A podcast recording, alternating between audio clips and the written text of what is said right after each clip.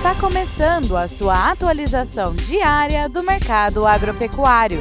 Fique agora com o Agro no Instante, da Scott Consultoria.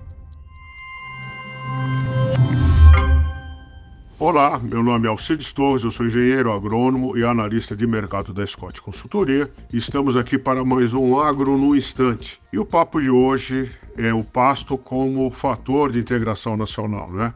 As pastagens e a pecuária brasileira foram fatores de crescimento, de, de ocupação do território nacional, que até a década de 60 praticamente o Brasil era um país litorâneo, né?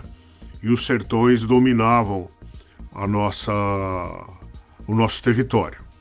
Eh, de acordo com a Embrapa, 95% da carne bovina no Brasil é produzida em pastagens.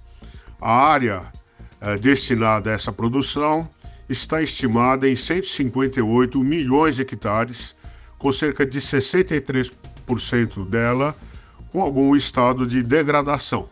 Tá?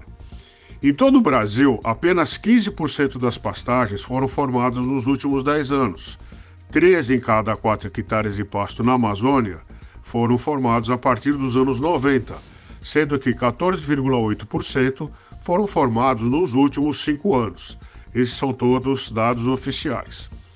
Em um intervalo de 38 anos, de 1985 até 2022, a área ocupada pela agropecuária brasileira no Brasil cresceu 50%, integrando a atividade econômica brasileira 95 milhões de hectares.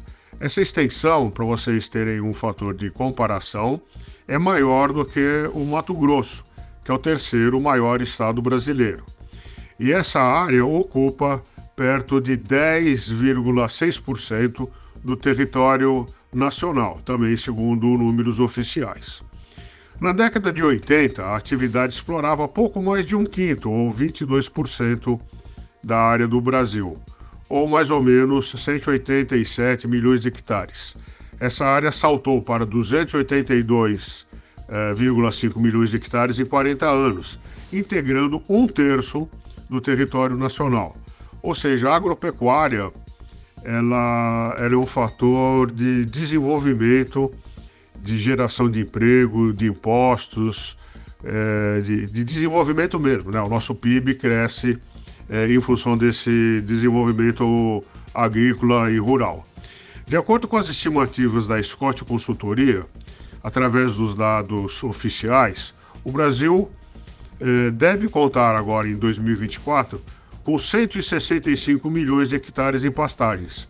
E desse total, 64 milhões, ou 38,8%, sem nenhum sinal de degradação. É isso aí, desejo a todos bons negócios, boa saúde e até breve.